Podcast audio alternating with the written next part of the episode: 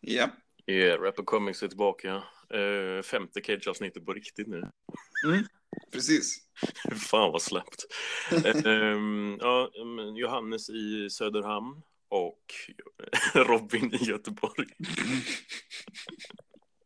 This guy. Ja, inge, ja precis. Ja, jag, så länge det blir Söderhamn och inte Ljusdal så jag... Oh, that motherfucker alltså. Nej, men... uh, femte Cage-avsnittet. Vi har ju gått igenom Movies for the Blind från 2002. Uh, Nighthawks som kom 0203, eller 03 var det va? Ja, det låter bekant. Uh, Weatherproof och Leak Brothers Waterworld-skiva från 2004. Mm. Och så Hells Winter från eh, förra veckan, höll jag på att säga. Äh, från 2005, det var ju då förra avsnittet. Mm. Och eh, nu tog det ju ett tag där med eh, släppen för att eh, Cage fick ju fullt upp med, han ingick ju då i Weatherman, men Weatherman fick ju också, de anslöt sig till konst, musik slash underhållningskollektivet Cardboard City. Mm. Och det var väldigt många olika, alltså dels så var det ju Cage, hans rapkompisar och sen så var det ju så Dust Dons var med på ett hörn och de här rockbanden, eh, eh, inte Glassjaw men Head of America som då var Daryl Palumbos eh, sidoprojekt. Mm. Och eh, ja, det var, de, eh, de åkte runt och, alltså vad fan Shia LaBeouf var med, eller Shia LaBeouf. Um, fram, Mm. eller, Transformers-skådisen. Mm. Um, ja, så det var ju massa kalasande och massa roliga grejer och mycket, mycket kul på Youtube och allt vad de nu höll på med. Sen så var mitt upp i all, allt skoj och flams så hände det lite grejer. Mm. Eh, Det var ju då um, Camoteo. Han gick bort i cancer. Ja. Och det kom ju som ett uh, hårt slag mot uh, dels uh, Definitive uh, Jux och uh, ja, de hade ju då två skivor på gång med uh, Camoteo. Men jag menar, Chris Palco, du säger Cage, han tog ju uh, den här bortgången väldigt hårt. Ja. Så att uh, ja, det blev ju lite av ett återfall där, skulle jag nog säga. Mm. Han eh, började, eller han bedövade sinnena med eh, substanser ännu en gång. Jävligt, jävligt trist. Ja, ja precis. Verkligen. Eh, Så, ja, nej men det var ju, ja, nej för fan alltså. Det, jag läste senast idag just med att det var ju tydligen, ja dels det och sen så hade han ju inbrott i sin bil. Eller att den blev stulen till och med. Massa skit samtidigt i alla fall. ja. ja, just det. Så, eh, nej, jävligt pissigt. Ja, ja, men jag kommer ihåg, och det här var väl på den här tiden när MySpace fortfarande var liksom den heta plattformen på internet och Cage hade en aktiv sida där och, och liksom eh, hintade och teasade mycket från det här projektet då, som till slut blev Depart from me.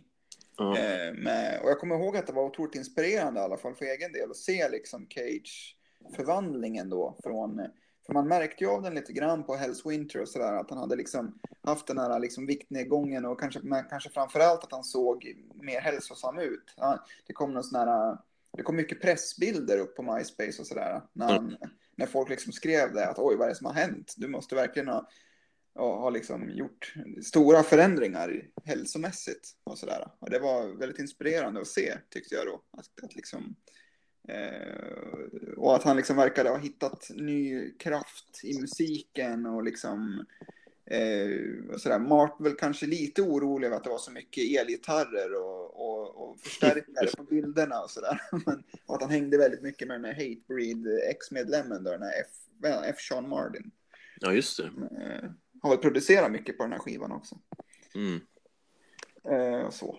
Så att, eh, men eh, Mm. Så jag, jag, kommer ihåg, jag såg väldigt mycket fram emot den här skivan då. Och sen då när första singeln där kom, som är väl sista spåret i och för sig. Så att vi ska väl kanske inte börja i den änden. Men, men Nej, vi skulle ju faktiskt kunna prata om den EPn som kom. För det var ju det första singeln och den släpptes ju med eh, fem låtar. Ja, just det. Och eh, ja, det blir lite omkullkastat här, men vi kan ju prata om, för att det börjar då med, alltså I never knew you hette EPn och Depart from me-albumet. Mm. Det är ju taget från någon psalm, har jag för mig. Ja, just det. Det kan stämma. Men eh, ja, Depart from me, den, vi kan ju prata om den sen när vi hoppar in på albumet. Men om vi kollar på de här låtarna då, det är ju Follow the Bleeder, Hell O, Tongue in a Shark's Mouth och It's the 80s Again som Mm. utgör den EPn. Och eh, precis som när EPn släpptes på nätet, om det var MySpace eller vad det nu var, ehm, så är det då Hell O och in a Shark's Mouth. Titlarna är fortfarande omkastade. Ja, just det. Jävligt, jävligt dumt. Ja, precis. Ja, det är förvirrande. Eh, och eh, jag såg det, jag trodde ju att han den här Alex Pardee som är den här tecknaren som har gjort eh, mer, alltså de flesta av Cage senare skivomslag. Han gjorde ju även Hells Winter tydligen, även fast den inte är lika tecknad. Så var det väl han som designade den också. Är det sant? Gjorde Ja, han? jag tror det. Jävlar. Så att, eh, men eh, här på I Never Knew You EPn så är det ju en jävligt snyggt omslag med dels den här Cage-loggan med det där liksom blodsplattret är jävligt snyggt. Och eh, han är det, hemskt det, skicklig. sånt gillar du. Mm. Ja. Precis. Du stod Ja, men, för blod på, på tv. ja, men eh, du kommer ihåg hur förra Cage-loggan var ju ganska tam ändå. Den där som Ja, den var en slags... jävla kass alltså. Ja, så att det är först här han börjar få till det. Ja, just. Så, ja. Och så I never knew you, det är väl den här, det kanske är huvudpersonen där i den låten som står där i bakgrunden med någon skalpell. och Det står någon tjej i förgrunden utan ögon och håller i ett hjärta. Det är ganska sådär emo-estetik liksom. Ja, det är väl... Det är ju det som jag, jag känner spontant med att okej, nu börjar han som rör sig mot den publiken och jag menar, jag tillhör till den publiken. Mm. Eh, och ändå har jag ju liksom skaffat den här jävla luggen bara för att han hade lugg. Jag, jag bara kände spontant, nej, nu ska jag ta bort den här jävla luggen. ja, det var nog många som, eh, vi pratade om det i tidigare avsnitt också, att det kändes som att eh, ASAP Rock la sig till med en med så här luggfrilla och även LP. Och, eh, Alex Pardee hade väl, han var väl, han var väl för tunnhårig, men han körde ju liksom ändå skjortan och basken. Liksom. Men jag vet inte. Fan, vad fan hade jag? Hade inte du lugg också? Jo, men jag försökte nog också. Skäms vi inte? Alltså, vi, nu, vi, vi kommer ut som jävla Cage-fanboys här nu. va? I helvete, varför hade vi lugg? Ja, nej men exakt. Nej, men det, man försökte ju garanterat se lite ut som Cage under den här perioden. Liksom. Fan, jag behöver inte ens anstränga mig. Jag ser ut som, jag ser som fet, Cage. Äh, men eh, ja, nej, men så var det. Alltså, det var ju... Och, och ja, vi pratade mycket om det förra avsnittet med att han var att han became aware of style, sa han. Mm. Tidigare hade han klätt sig som sina kompisar och nu hittar han något eget. Men sen började jag också umgås med Daryl Palumbo och alla de här som klädde sig på, på det här sättet. Så. Mm. Eh, Men ja, men jävlar den här EPn kommer jag ihåg, den, den är ju liksom var ju fantastiskt bra. Alltså den, den är så otroligt helgjuten, den, de spåren som finns där. Mm. Den är ju nästan bättre än skivan skulle jag säga. Ja, det är, jag är beredd på att hålla med dig faktiskt. Det är, eh, å andra sidan så känns det som att han, han, gjorde, han var så jävla produktiv. Eh, så att det känns bara jävligt ballt att få så mycket Cage-material samtidigt. Så då har man ändå varit svältfödd så under tre eller fyra års tid efter eh, den första skivan där. Det kom ju några sådana små låtar. Eh? Bloodboy eh, var ju en av dem. Och han, gjorde, han släppte ju en låt precis när Camoteo hade dött som hette Sad Sack. Som var riktigt jävla ledsen. Mm. Eh, men eh, alltså jag tycker det är lite, lite svårt att eh, att få den här jävla, alltså om man tittar på eh, Depart from me, den här deluxe-versionen. Mm. Det är, alltså, det är så många låtar på albumet som jag hade velat byta ut mot de här EP-låtarna. Ja, men verkligen. Och sen så tycker jag ändå så att man tittar på så här Hugs and Kisses, och Worm in Her Vein, som också är två bonuslåtar från den här perioden. Um, det, det är låtar som var med så på ehm, eh, um, uh, jag menar Definitive Jux 4, deras samlingar och så. Och, eh, och, det känns ju som att eh, där är det någon jävla formsvacka där också. Mm. Så det, är, det, det, är no, det är något som stör mig med att helt plötsligt kommer jättemycket musik från Cage och så är det inte jätte, jätteroligt att lyssna på. Mm. Men i övrigt, alltså, som EPn så, Follow the Bleeder när han köper den Megaman 2 bossgrejen som Kemoteyo producerar. Mm. Det, den är svintung verkligen. Ja. Tenderar lite att vara lite för sådär emo kanske, lite sådär Linkin Park nästan i ljudbilden men eh, jag uppskattar den ändå. Mm. Mest för att jag saknar Kemoteyo också men eh, nej, fan. Nej, den, den, den får en pass från mig i alla fall. Ja. Och sen så Hell O och Tongues of Sharks Mouth är också så. Jag antar ju så att Hell O tog han bort bara för att den handlade om hans tid på eh, Stone Lodge Hospital. Och så har han redan låten Dr. Strong som också handlar om eh, Stony Lodge. Ja, ja men exakt. Men sen så är det två helt, eh, vad är det? He två helt annorlunda tolkningar av eh, konceptet. Ja, är det Hello som handlar om eh, den här när han träffar någon före detta barnskådis? Ja, den unge killen från Sesame Street. Ehm, och det var så jävla skumt också. Alltså, han hade sådana drogproblem så helt plötsligt, det var en sån här lång grej som där använde de sig av tropen så will they or want they. Då var det ju som just den killen och så var det en tjej så och de var ju sådär jätteförtjusta i varandra. Eh, och sen så eh, åkte han in på till Stone Lodge Hospital där han blev inskriven då. Mm. Eller intagen. Och helt plötsligt då under de resterande avsnitten då hade den här tjejen skaffat en, en ny kille. Mm. Och de, eh, det bara nämndes här i förbifarten, de fick något brev från honom och sa att han är bortrest, eh, vad fan han nu hette. Mm. Men äh, ja, den är jävla så, kompakt mörker den där med det syntknorrandet. Det är jävla... Ja. Verkligen. Sen så, alltså om man tittar på det här med Alex Pardy, han gjorde ju en hel del eh, artwork till eh, flera av de här. Och Tongues of Sharks Mouth förekommer ju de här i skivkonvolutet. Jag vet att det trycktes ganska snygga t-shirts på det.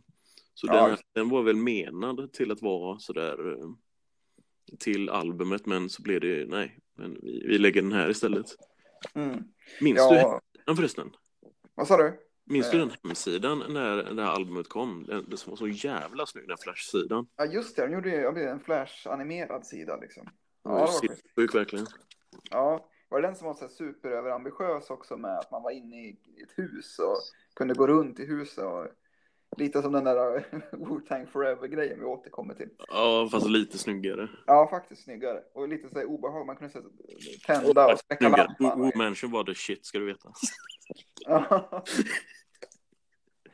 Eh, och eh, Alex Party har väl också sin liksom, historia med, med liksom, eh, ångestproblematik och sådär. Mycket under uppväxten och sådär för mig. Jag läste en intervju med honom. När han pratade om det att, att han, eh, han och Cage ska ju klicka väldigt fort på massa olika sätt. Eh, båda, alltså kanske framförallt med skräckfilmsintresset och sådär.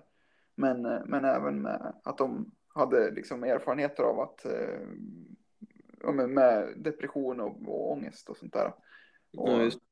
Så att, eh, och det märks ju i hans, eh, hans artisteri också, alltså i Alex Partys teckningar och sådär. Att han är, ja, det tar sig uttryck kanske, eller så här, det syns där. Ja, exakt.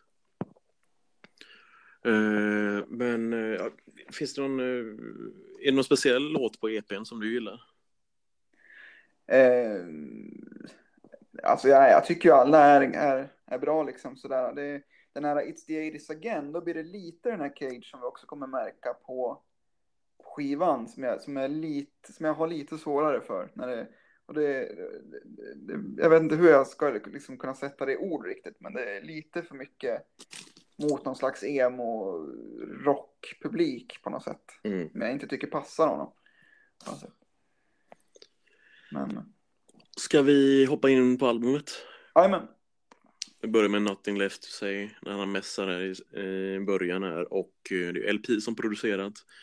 Och det var ett sånt MySpace-klipp som jag minns när han satt i studion och uh, han skulle, uh, ja, LP, han stod och hade samplat någonting. Och jag kunde nog fan, jag är fortfarande inte hundra på det, men jag tror faktiskt att det är Vince DeCola de har samplat. Uh, det vill säga kompositören av Transformers och Rocky 3. Det finns en sekvens i Transformers-filmen när den jättestora roboten Unicron kommer. Mm. Och eh, så har de liksom loopat det och ja, kör väldigt hårda trummor till. Så det här är en, eh, jag tycker det här är ett väldigt, väldigt starkt eh, introspår. Mm.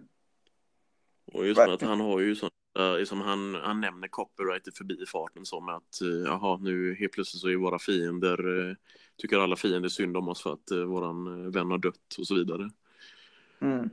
Men nej, han är bitter och förbannad här. Det är en cage jag uppskattar. Mm. Ja, precis. Så det var den här, bland annat den här låten som Vast Air tog illa upp för. jag vet inte om den är riktad till Vast Air också. Ja, just det, men det kan jag tänka mig. Ja, för det var ju här, sen kom ju det här ökända MySpace-bråket då. När de, Mm. ja. Och Cage bad faktiskt om ursäkt tror jag sen också, att han, att han backade och någonting. Men det ville inte Väster ta emot och han vart ännu argare nästan. Och sa att han skulle slita eh, håret av Cage. Typ. jag vet inte om det var någon diss mot hans nya emo-frilla då, eller någonting. Men, eh, Det såg för jävligt ut så jag kan förstå det. Men eh, ja, nej, men alltså jätte, alltså väldigt atmosfäriskt eh, öppningen och liksom det här och, och jag, får, jag får ju för mig också, det är någon sån här med, han pratar med, det är någon sån här barnkör nästan som säger It's always sunny in hell. Och är, det någonting med de här karaktärerna som man ser på omslaget, de här liksom fairies nästan? Ja, de jävla eh, metaforerna för eh, ja, hans eh, mörker, eller vad, ska man säga? Ja, men precis. Precis. Så att, eh, nej men eh, jävligt starkt första spår, absolut. Eh, bra producerat av LP också. Mm. Eh, men Beat Kids då? Då kommer ju Sean Martins produktioner in här på skivan. Sean Martin från, eh, vad var det, Hatebreed? Ja, jag är ganska säker på att det var Hatebreed. Ja, det är ju... Jag tycker det är så jävla roligt sällskap eh, som Cage har skaffat under den här tiden. Jag menar, de är nästan oskiljaktiga under den här perioden. Ja, Ehm, och, eh, jag tycker han ser väldigt rolig ut. Eh, men ja, beatmässigt tycker jag det här var jävligt, jävligt. Jag menar, det går åt någon slags, vet fan, grunge, rockhåll. Ingen Ja. aning om vad fan det är för jävla Cage jag lyssnar på här. Och här, här är det en riktig barnkör som gapar Beat Kids. mm. Sen så, jag gillar inte refrängen, jag gillar inte en nasala, alltså, nasala sång på refrängen tycker jag är ganska fjantig. Mm. Ja, för det, det här är ju verkligen, Cage tar ju ut svängarna här för första gången. På ett, eh, visst han, han, det var stor skillnad på, på honom mellan tidigare material och eh, Hells Winter, men här blir det på en helt annan nivå. För här börjar han liksom också sjunga på, på många spår och, och börja för, alltså stä, förställa rösten på sätt som man inte har gjort tidigare. Och ibland så funkar det och ibland så måste man verkligen kämpa för att inte byta låt faktiskt. Mm. Så, ja. Uh, där måste, jag, jag tycker Dr. Strong är jävligt rolig. Ja, ja men Rolig och rolig vet jag inte, det är lite svårt att använda det ordet så men ehm, här är ju ändå, här återvänder han till då Dr. Strong som han då nämnde på den låten Stony Lodge, den Jason producerade på första skivan. Ja, Och eh, ja, eh, lite mer singalongig. Här förstår jag ju då att, och det är ju sånt som han sagt sådär i efterhand så i intervju, eller under promotion för den här skivan. Då att det skulle vara ett lite mer eh, mainstream sound och här känns det lite så här surfrockigt nästan på sina ställen som, i, i, som exempelvis i refrängen. mm. Och den uppskattar jag ändå. Jag Ja, ja, men det är jag- jävligt, eh, den är jävligt skön och så, så det är ju sånt jävla det är ju, alltså det här är ju en, eh, det är ju hans version av den här institutionalized, heter den väl. ja, kommer inte ihåg vilka, vilka som gjorde den, men det är ju någon, någon sån där punkband eller vad det nu är. Mm. Just det. Uh, är det Skid Row? Nej, jag har ingen aning. Fan, jag är... Ja, fan vilken bra koll kingen är alltså. Ja, jag känner igen titeln också, men jag har ingen aning om det kan vara. Men det är institutionalized. Jag vet att den låten är i alla fall med på spelas i bakgrunden i en av Iron, alltså, jag tror Iron Man 1. Så att han så går och lyssnar på den. Ja. Uh, men uh, ja, jag, jag, jag, gillar den faktiskt. Och det står också Drum Programming by Taro Smith. Så det var ju, han var med och jobbade i, hela vägen i slutet. Eller till slutet, uh, Camo. Ja. Ja, just det. Så jag menar, det, det visar ändå, här har vi ett, um, ett jam session på det sättet. Och det är jävligt ball. Mm. Mm. Ja. Vad har vi sen då? Är det de här, det är den här två låtsviten nu? Och jag Ja, menar, det, precis. det sa ju på eh, i förra avsnittet också, men här är det väldigt tydligt att det är en två låtsvit eftersom titlarna hör ihop. Mm. Ja, exakt. Eh, den här tycker jag också funkar. Den här är liksom lite så här, här är lite den här läskiga eh, ljudbilden som, jag, som ju passar Cage bra. Men att det ändå är lite i, i någon slags eh, ja, men rocklandskap. Men det är ändå liksom avskalat och lite obehagligt. Så. Mm. Så, mm.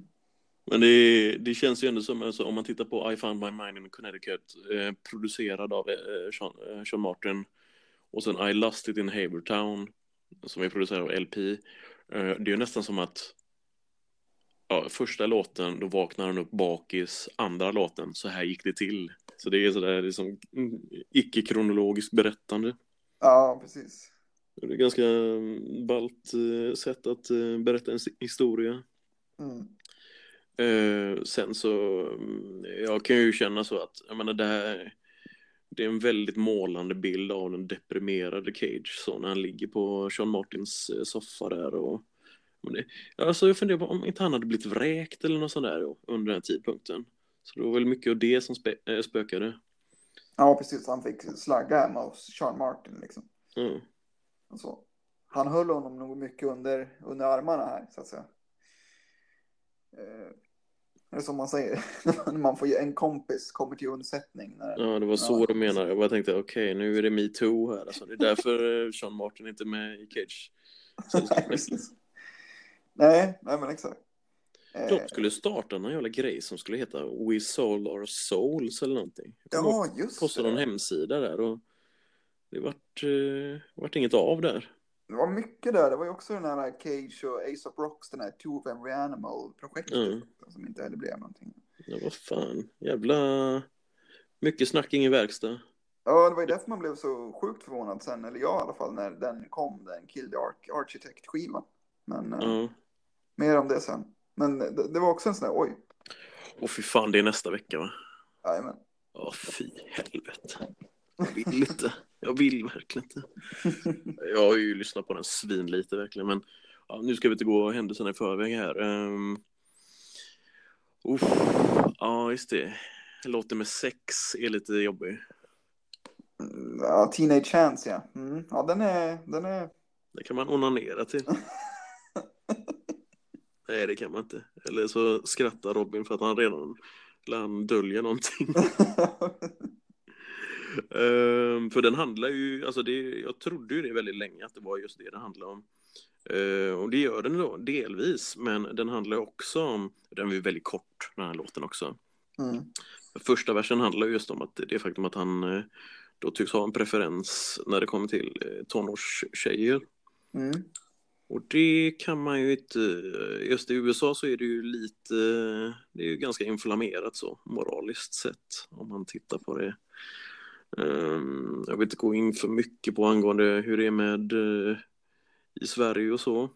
Men eh, i andra versen så börjar det helt plötsligt handla om, då skiftar han fokus. Och då handlar det om hur, eh, hur fattiga tonårspojkar och flickor då värvas till armén. Så helt plötsligt så blir det politiskt. Ja. Och bara, bara, okej, det var, eh, det här skulle ju, jag tror att vi bara skulle göra en djupdykning i hur jävla pervers och äcklig du är Cage, men okej, nu klämde du in någon sån här social realistisk aspekt där, nu är det samhällskritik här.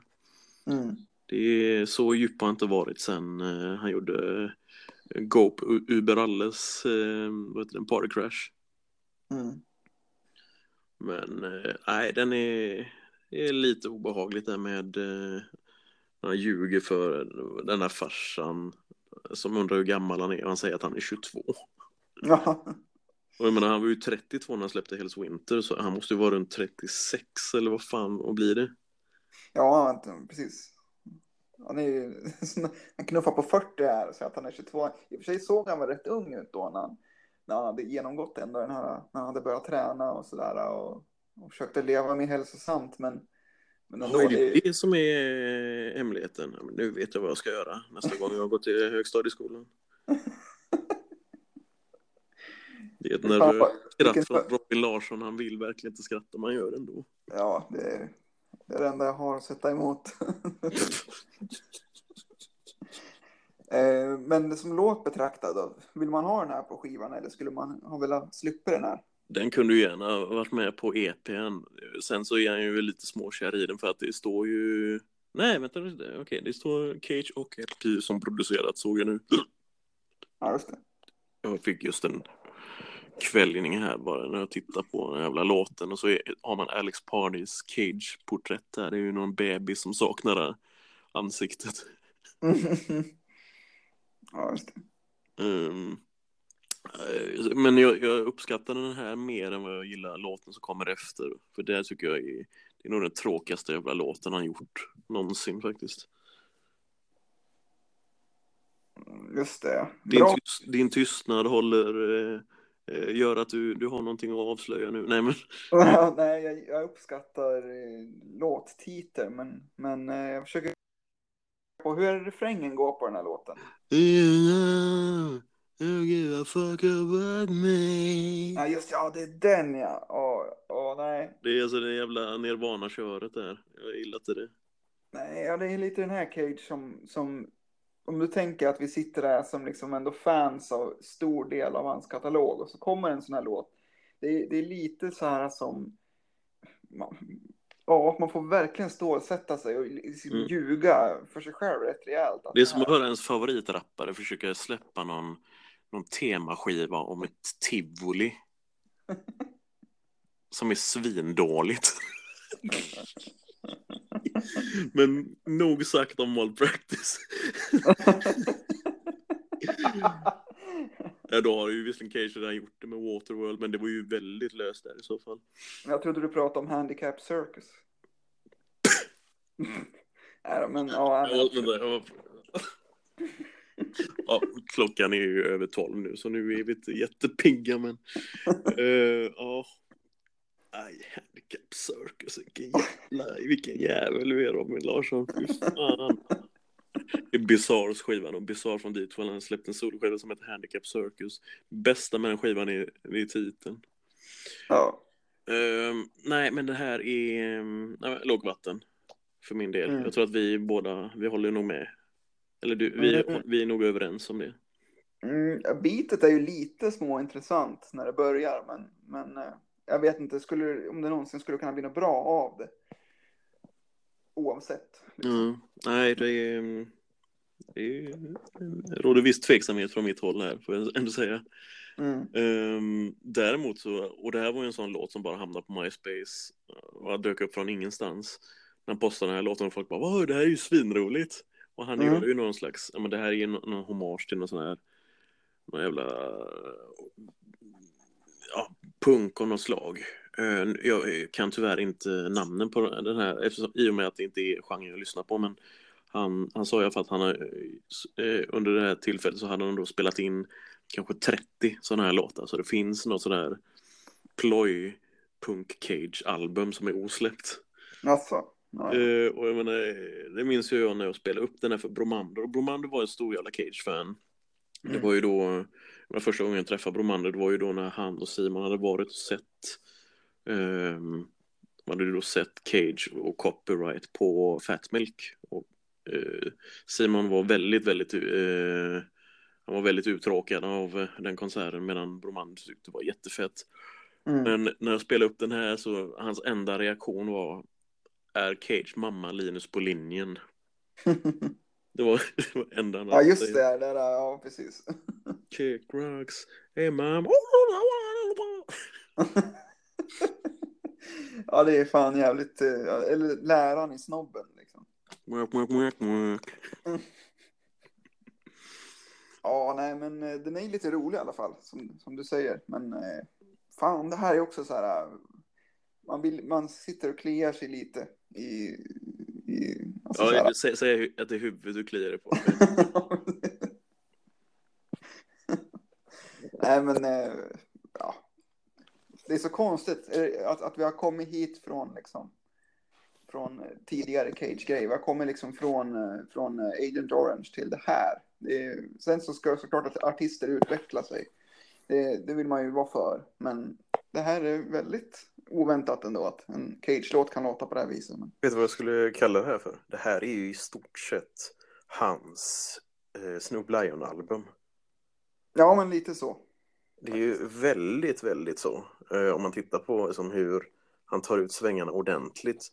Det är inte alls som att han eh, gör sådana små hommager så till eh, Morris Day and the Time, utan här är det liksom ett helt album där det är sådana experimentlusta och eh, ja, tvära kast. Alltså temamässigt så är det fortfarande eh, på Cage-fronten inget nytt, men eh, det, det, är väldigt, väldigt mycket det, det, det är som experiment som gått snett, fast så tycker han ändå ja, men det här är kul, det här kan nog allmänheten uppskatta.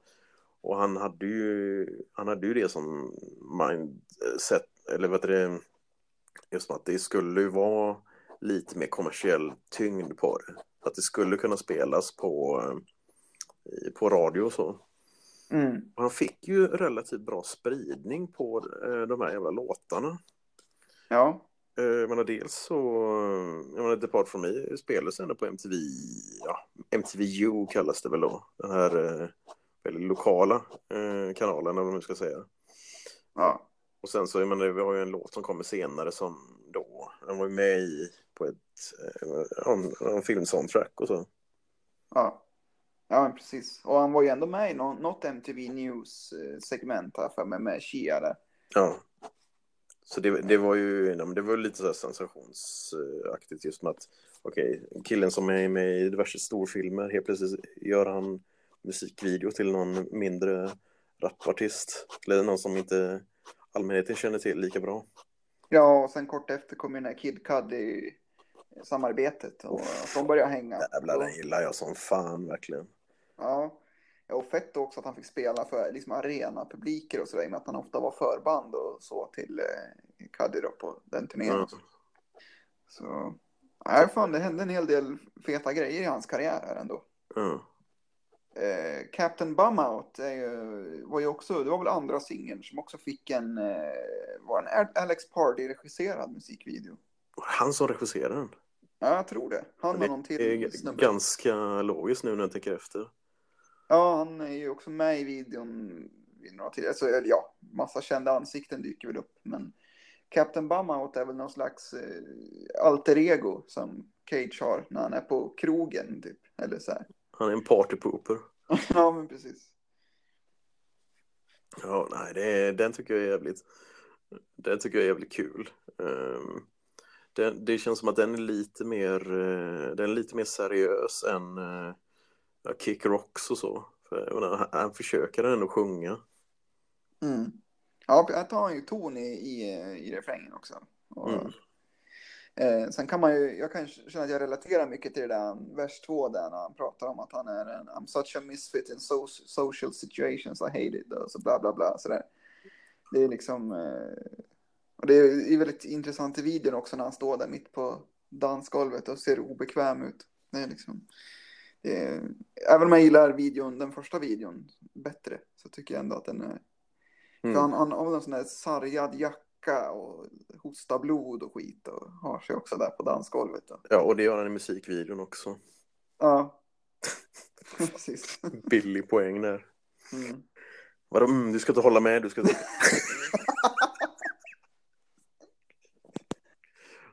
Tre snart, eller?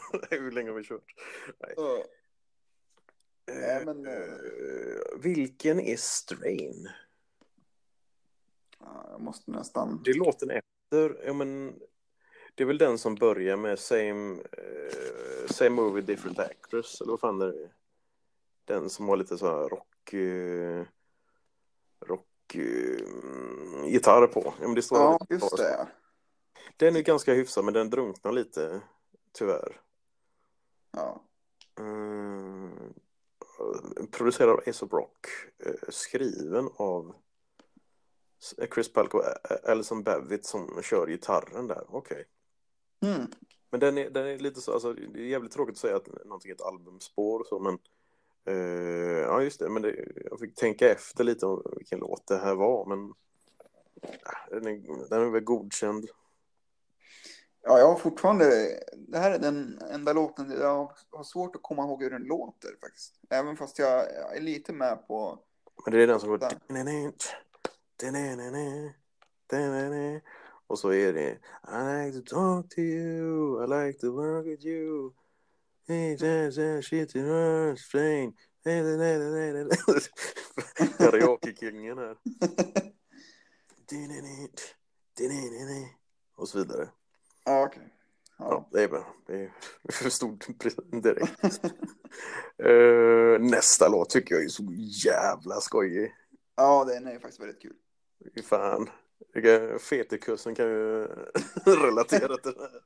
Vetekussen Anthem. Ja, Fat Kids Need an Anthem och ehm, när den släpptes så var jag, eh, åkte till Uppsala och spelade upp den för min kompis Linus som jag hade spelat in en skiva med. Eh, han tyckte den här var så jävla rolig. Han var liksom, har du hört eh, den här? Då hade han fått en, eh, via killarna som han hängde med, med eh, ja, eh, skivbolaget och så, så hade han fått en eh, preview, en eh, gratis släpp så. Och så fick han höra hela versionen när jag hälsade på. Fan vad vi garvat den här låten. Jag gapade ju den här jävla låten när jag var ute och sprang med min kompis eh, som jag eh, sände radio med när vi var ute och joggade tillsammans. och, eh, och det här är ju ja, men ännu mer punk, punkrapp. Och ja, här pratar han om eh, här pratar han om just eh, sin viktnedgång och eh, diverse konsekvenser. Och det är väldigt mycket igenkänning på den här låten från mitt håll. Eh, det här är väl lite av låten som också blivit en slags, eh, ja men det, det är väl lite av en slags kompass för mig eh, i liksom det här serieskapandet som jag gör med mitt nuvarande projekt. Eh, jag menar, when you fat you make love with your shirt on. Jo, där har man ju varit Mm. några gånger med sig själv. Nej men ja, i sådana situationer också faktiskt. Och det Mm. med att han gick från att äta skit till att äta grönsaker och han känner sig som en grönsak och han bara lider. Och, jävligt rolig monolog där i slutet. Ja men verkligen och, och när han pratar om det här när han sitter med sin ex-flickvän och, och kollar på Fight Club och den scenen med han som har så kallade bitch tits.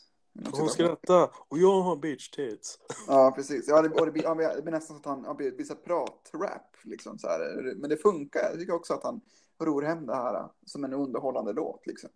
Men eh, det här med att han ska springa fram till något annat ex och så som gjort slut med för att, ja, när han fortfarande var tjock. Men så han, han går, går han ner i vikt och så hoppar han ut från buskarna och bara I was a fat guy.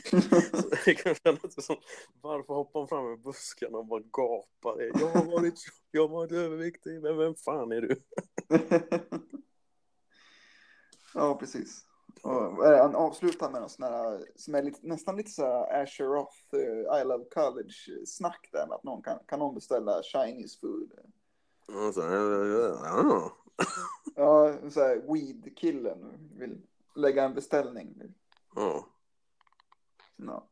Som Ja. the resident weed kille i den här podden så tycker jag att vi går vidare till nästa. Spår nummer 12, Look at what you did. Låten från vilken av Twilight-filmerna är det med i? Är den med i någon? Ja. Va? Nej. Är den? Du, hade, du som är resident Twilight-fanen här, du borde ju veta vilken av dem det är. För det kommer jag ihåg att det blev en sånt jävla snack eh, just med att den släpptes. Och det var ju också just som att den blev, eh, fick en publik utanför den vanliga Cage-publiken. Ja. Eh, mycket på grund av just med Vampire, like a vampire. Eh, och det var väl någon executive som bara hade hört det och bara, hmm, det här kan ju vara någonting till filmen. Mm. Förekommer den någonstans? Eh, det kan också vara så att den bara inkluderades på soundtracket till någon av filmerna. Moon eller vad fan den nu heter. Ja. Men, eh, ja, och nu har jag outat Robin som Twilight-fan. I och med att han gillar vampyrer så gillar han också den filmserien. Mm. Det var ingen som lyssnade där. De stängde av när jag sa Twilight. Undrar varför det är en så hatad eh, franchise. Jag har faktiskt lite svårt att förstå. Alltså, lite svårt att förstå varför de suger. nej, men det är liksom så här, okej att det är, menar, folk gillar ju Star Wars episod 1 till 3 liksom. Ja, det är ju Bibeln. Nej, men det är väl just med att det är, det är hela den här tantsnusk-aspekten och så är det vampyrer och någonting med att folk som är så jävla anti-teenligt och så blir teenligt det hetaste så blir det att man automatiskt hatar på det. Mig för min egna del är att jag tycker att skådisarna är så fruktansvärt dåliga. Eh, hade de gjort en remake eller reboot på franchisen så hade jag gärna sett det men jag, jag känner ingenting för de jävla karaktärerna. Mm. Jag tycker ändå man får dra en skiljelinje mellan den första filmen och de resterande. För då är det ändå Catherine Hardwick som är regissör. Det kan jag tänka mig. Det kan jag faktiskt tänka mig. Jag minns faktiskt att jag tyckte väl den var hyfsad första när jag såg den. Det var Ja, så pass länge sedan, men det var väl också att jag gick in med open, eller vad det, öppet sinne, eller vad man nu säger. Så tyckte jag, ja men visst, det var väl helt okej, men jag kunde, jag kunde inte se den appealen som alla de här tjejerna, eh, de här småtjejerna som tittar på den runt Sverige. Och det var ju så mycket skriverier om att det var ju några två, eller, eh, eller några två, ett par tjejer som åkte till inspelningsplatsen så. Eh, och så var det ett stort tidningsreportage eh, om det och de tyckte det var så mysigt och de grät när de fick se ja, platsen där det var något slagsmål i skolan eller vad fan det var.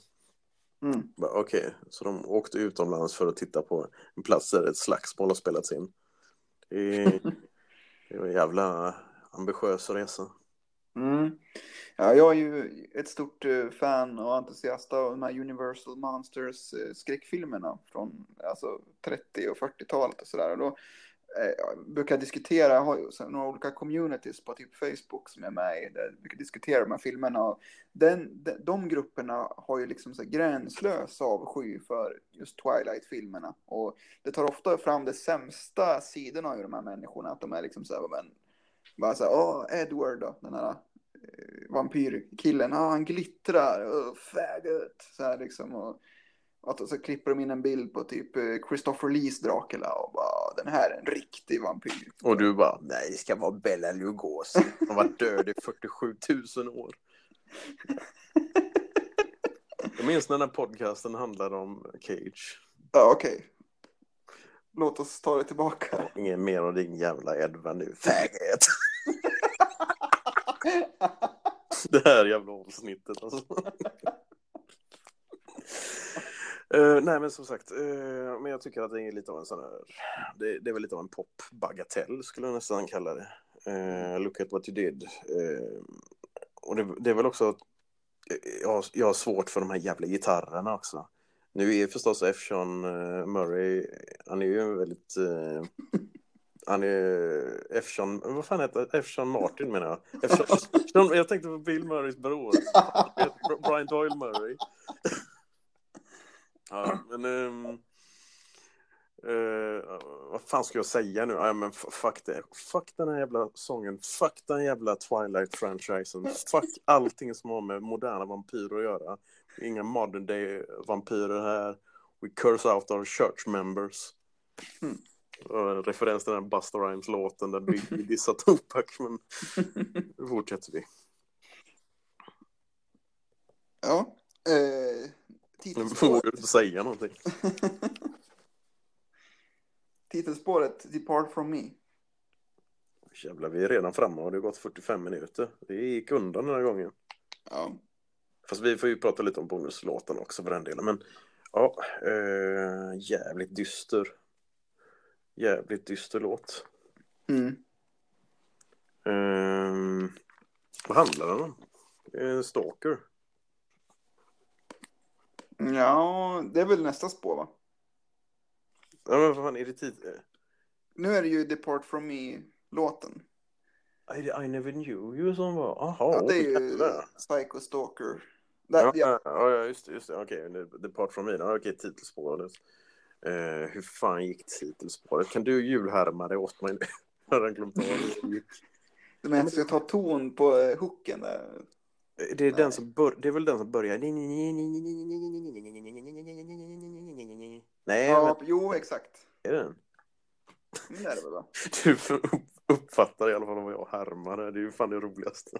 Jo, men jag, jag tror att det är den som har det introt här. Eh, och den är, det här är väl liksom lite riktad mot... Eh, alltså jag gillar ju dels hur han beskrev tanken med Depart from me. Säga att jag kommer göra en massa förändringar i mitt sound på kommande skivan och tycker man inte om det så depart from me. Alltså så att det var ganska, och även med folk som han hade varit i trångmål med och bråkat med och alla de här tjafserna som hade varit med gamla samarbetspartners och sånt där. Så liksom, så var det ett ganska liksom schysst statement ändå. Mm. Så, och det handlar väl den här också om. Den är väl riktad också ganska mycket till något ex verkar det som. Ja. Kan tänka mig att det är hon Katie faktiskt. Ja, just det. Den modellen som nu, just då hade hon väl gått över från Suicide Girls till Gods Girls eller hur det nu var. Jag vet inte riktigt vad skiljelinjen är mellan de två eh, alternativmodellagenturerna men eh, ja, någonting är det i alla fall. Mm. Men eh, ja, ska vi, ska vi ge oss på eh, Ja, jag har inte så mycket att säga om den låten för att jag knappt kommer ihåg den men eh, Ska vi ta eh, I never knew you? Mm. Ja, börjar du, varsågod, damerna först. Damerna först, vad fan säger jag? Det är ju, ja det här är väl den mest kända låten också ändå, får man säga, från, från skivan. Och, och eh, den, den, den fick ju ett ganska schysst liksom, lansering det här med, med EPn och med den här Shia-regisserade musikvideon. Shia-muslim Ja, precis. Det var det jag tänkte på. Men det, Du tänker på shia-muslimer lite då och då. den, den videon var ju lite jobbig. För att det, om man ser den idag så är inte den särskilt bra tycker jag. Den är ganska plastig. Den är Mm. liksom, den, den, och det hade väl kanske funkat om det hade varit medvetet. Men den känns som att den tar sig på lite för stort allvar med Ja. att eh, Shia har lagt jättemycket tid på att animera ett moln. För att liksom visa på det här, så här superövertydliga att någon går och är deppig. Och har ett Mm. regnmål över sig. Och han, jag kommer ihåg de här intervjuerna som han gav då, om det var via Cage YouTube-kanal eller om det var kanske till och med i så här ännu större sammanhang att han pratade om. För de var ju intervjuade för att de hade den här långfilmen om Cage liv på gång. Mm. Började så här, Shia prata om att han hade liksom lärt sig av de två största, vilket var Michael Bay och eh, St- Steven Spielberg. Och skillnaden mellan de två monsterregissörerna då, var ju att den ena, han är liksom detalj, eller så här, planeringskingen. Jag antar att det är Steven Spielberg då. Mm. Och liksom bara så här, han, han, han, där ligger alltid förarbetet. Och att han liksom lägger jättemycket tid på det. Och sen när de väl filmar, filmar de väldigt lite. För att allt är så väl förberett. Medan Michael Bay är en sån som filmar jättemycket. Och har jättemycket material som man sen i efterhand då kan få ihop till någonting bra. Mm. Ja. Och, det och han hade liksom, han bara, ja, men det här, det här har jag lagt in nu när jag gjorde den här musikvideon då. Så. Ehm, men det är rätt schysst i början där när de sitter och att, då är att Sean Martin är med och, och lite annat sånt folk är med i rollerna. Så Det är ju till och med Shia. Ja, precis. Han sitter ju där i, Han har ju så gipsad arm av någon anledning. Också. Nej, hade han gipsade han? Det är ju, det är ju från skadan i Transformers 2. Jaha, okej. Jävlar, så det var, då är det precis där. Okej. Han skadar ju den under inspelningen där. Och så. Det är därför han går runt med, ja, fråga mig inte varför jag vet detta, men eh, det är en scen då de ja, eh, gör så att han skadar handen då, eller karaktären skadar så han, han går runt med gipsad hand under resten av filmen, eller handduk över den, men då är det förmodligen gips under. Ja, okej. Ja. Mm. Ehm, nej, jävlar alltså. Vad, vad mer har vi att säga om? Alltså, ska vi gå på bonuslåtarna nu då? Mm. Och vilka är det? Sen Kisses och så är det hela EPn och så är det... Ska vi se, vad fan står det här? Uh, A Worm in Her Vein. Ja, just ja, också Aesop. Det var spår. den, om det var den eller om, ja, någon av dem som var med på den här Defux-samlingen. Eh, Mm. Vad tycker du om Hugs and Kisses och eh, Worm in Her Vein? För jag vet att uh, Hugs and Kisses körde han live ganska mycket. Innan albumet var ute så känns som att det bara var en outtake som han bara lämnade sen. Mm. Ja, jag vet inte. Hugs and Kisses tyckte jag väl också var okej. Eh, nu när jag hörde den idag. Men eh, ja, inget, lämnar inget bestående intryck skulle jag säga. Mm. Egentligen. Så, nej, alltså det bästa bonusspåren det är ju EP-spåren där. Ja. De andra två är lite överflödiga på ett sätt. Ja, det var ju nice att typ Bloodboy där som du nämnde tidigare. Men, Ja, shit. Jävlar. Varför inte den med? Varför finns inte den ute? mm. Jag blir ledsen här. men, eh, men vad, Vi skäller ut varandra för våra respektive filmsmaker. Vi gråter tillsammans, makeup, lite makeup sex och, och sen så skäller vi på varandra igen. Det är så relationen på Rap och Comics är. Ja. Men eh, vad, vad, vad ska man säga sammanfattningsvis om Depart from Me? Eh, har, har du någon sammanfattande recension så tillvida att hur den står sig i hans, om man ser till hans fullständiga verkförteckning? Eller man ska säga. Så det, är, det finns ju låtar som är eh, sanslöst bra, men det finns jävligt mycket eh, skit runt om. Mm. Eh, och jag kan ju förstå honom så, absolut. Men jag menar, dels så är det ju en skilsmässoskiva i och med allt som han gick igenom. Sen så var det väl också att han hade experimentlustan och ville testa på nya grejer i och med eh, sin nyfunna vänskap med eh, Sean, vad fan hette han nu? Sean Martin Abraham, mm, Shalak Shalaha. Ehm, Men eh, jag fan, fan vad du garvar. Jag tycker ändå att det, det, det blev väldigt spretigt i slutet. Så jag känner Mm. spontant att, ja, i och med vad som händer nu under resten av månaden, så känns det som att vi redan har recenserat den bästa Cage-skivan. För det, det, det har gått ut för nu ett tag. Mm.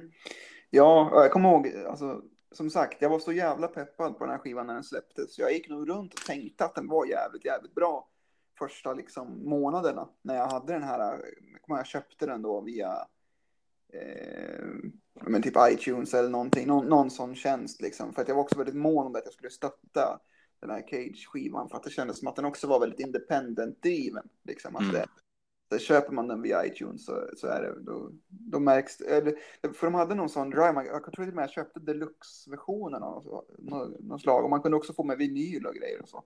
Mm. Ehm, men sen har jag väl liksom med åren när jag återbesökt skivan så har jag väl fått tyvärr kommit till den insikten att den har ju en jävla massa skit i sig tyvärr den här skivan. Och den har liksom typ Nothing Left To Say, den har som Dr. Strong. ehm, och så här, Depart From Me I Never Knew you, som de här eh, låtarna som jag uppskattar på riktigt. Sen finns de här roliga låtarna som typ, vilka var det vi sa? Teenage Hand, Kick, Kick-. Så ja, Teenage Hands vet fan hon är så rolig, men eh, Nej, kanske inte, men den, den är liksom ändå eh, intressant på något sätt, eller vad man ska säga. Eh, Fat Kids, an Anthem är ju ja, rolig. och, och mycket bra. Ja. Du sa bra, fan. så, och sen så har vi mycket som är liksom skräp, skräp mer eller mindre. Ja. Eh, så vad, vad känner du inför nästa vecka? Ja, jag har ju lyssnat en del på den. Och den är också sån här, jag vill ju tycka att den är jävligt bra. Många, många sa ju att, många har ju sagt att den är liksom en, en, en bra Cage-skiva. De tycker det på riktigt efter så här, efter, nu efter att en tid har gått också. Mm. Men eh, jag vet inte vad man vågar hoppas på. Jag, min, jag vet att det finns en jävligt bra låt på den i alla fall, men Might and My Beat. Den här You Were the Shit in High School, eller vad den heter. Den har jag lyssnat mycket på. Ja, det, ja, det ska bli intressant. Um, blir det ju uh, nu på söndag kör vi Kill the Architect. Jajamän. Rap Comics är tillbaka då och uh, tills vidare så um, ja, vad ska man säga? Jag gick från att äta skit till att äta grönsaker. Peace out. Yeah, peace. Hey.